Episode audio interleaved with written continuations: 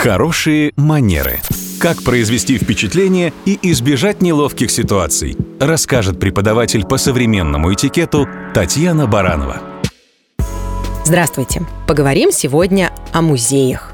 Конечно, здесь есть конкретные правила поведения для посетителей. Но ведь их редко кто читает, и к тому же они затрагивают далеко не все насущные аспекты. Так, даже если вы любуетесь Мона Лизой в окружении толпы туристов, лучше постараться избегать слишком тесного контакта с другими посетителями. В идеале подождать, пока возле интересующего вас экспоната станет чуть меньше народа, и только потом подойти. Громкие разговоры в тихой музейной обстановке тоже не приветствуются. Так же, как и критические замечания и комментарии типа «Мой Коля в пять лет и то интереснее рисует». Про звук мобильного телефона, я думаю, что все и так знают. Ну а дети в музее – это вообще отдельная тема для обсуждения. Перед тем, как брать ребенка в музей, лучше сначала убедиться, что этот культ-поход ему по возрасту и по силам. Что ребенок бодр и сыт, и не будет все время громко дергать маму по этому поводу.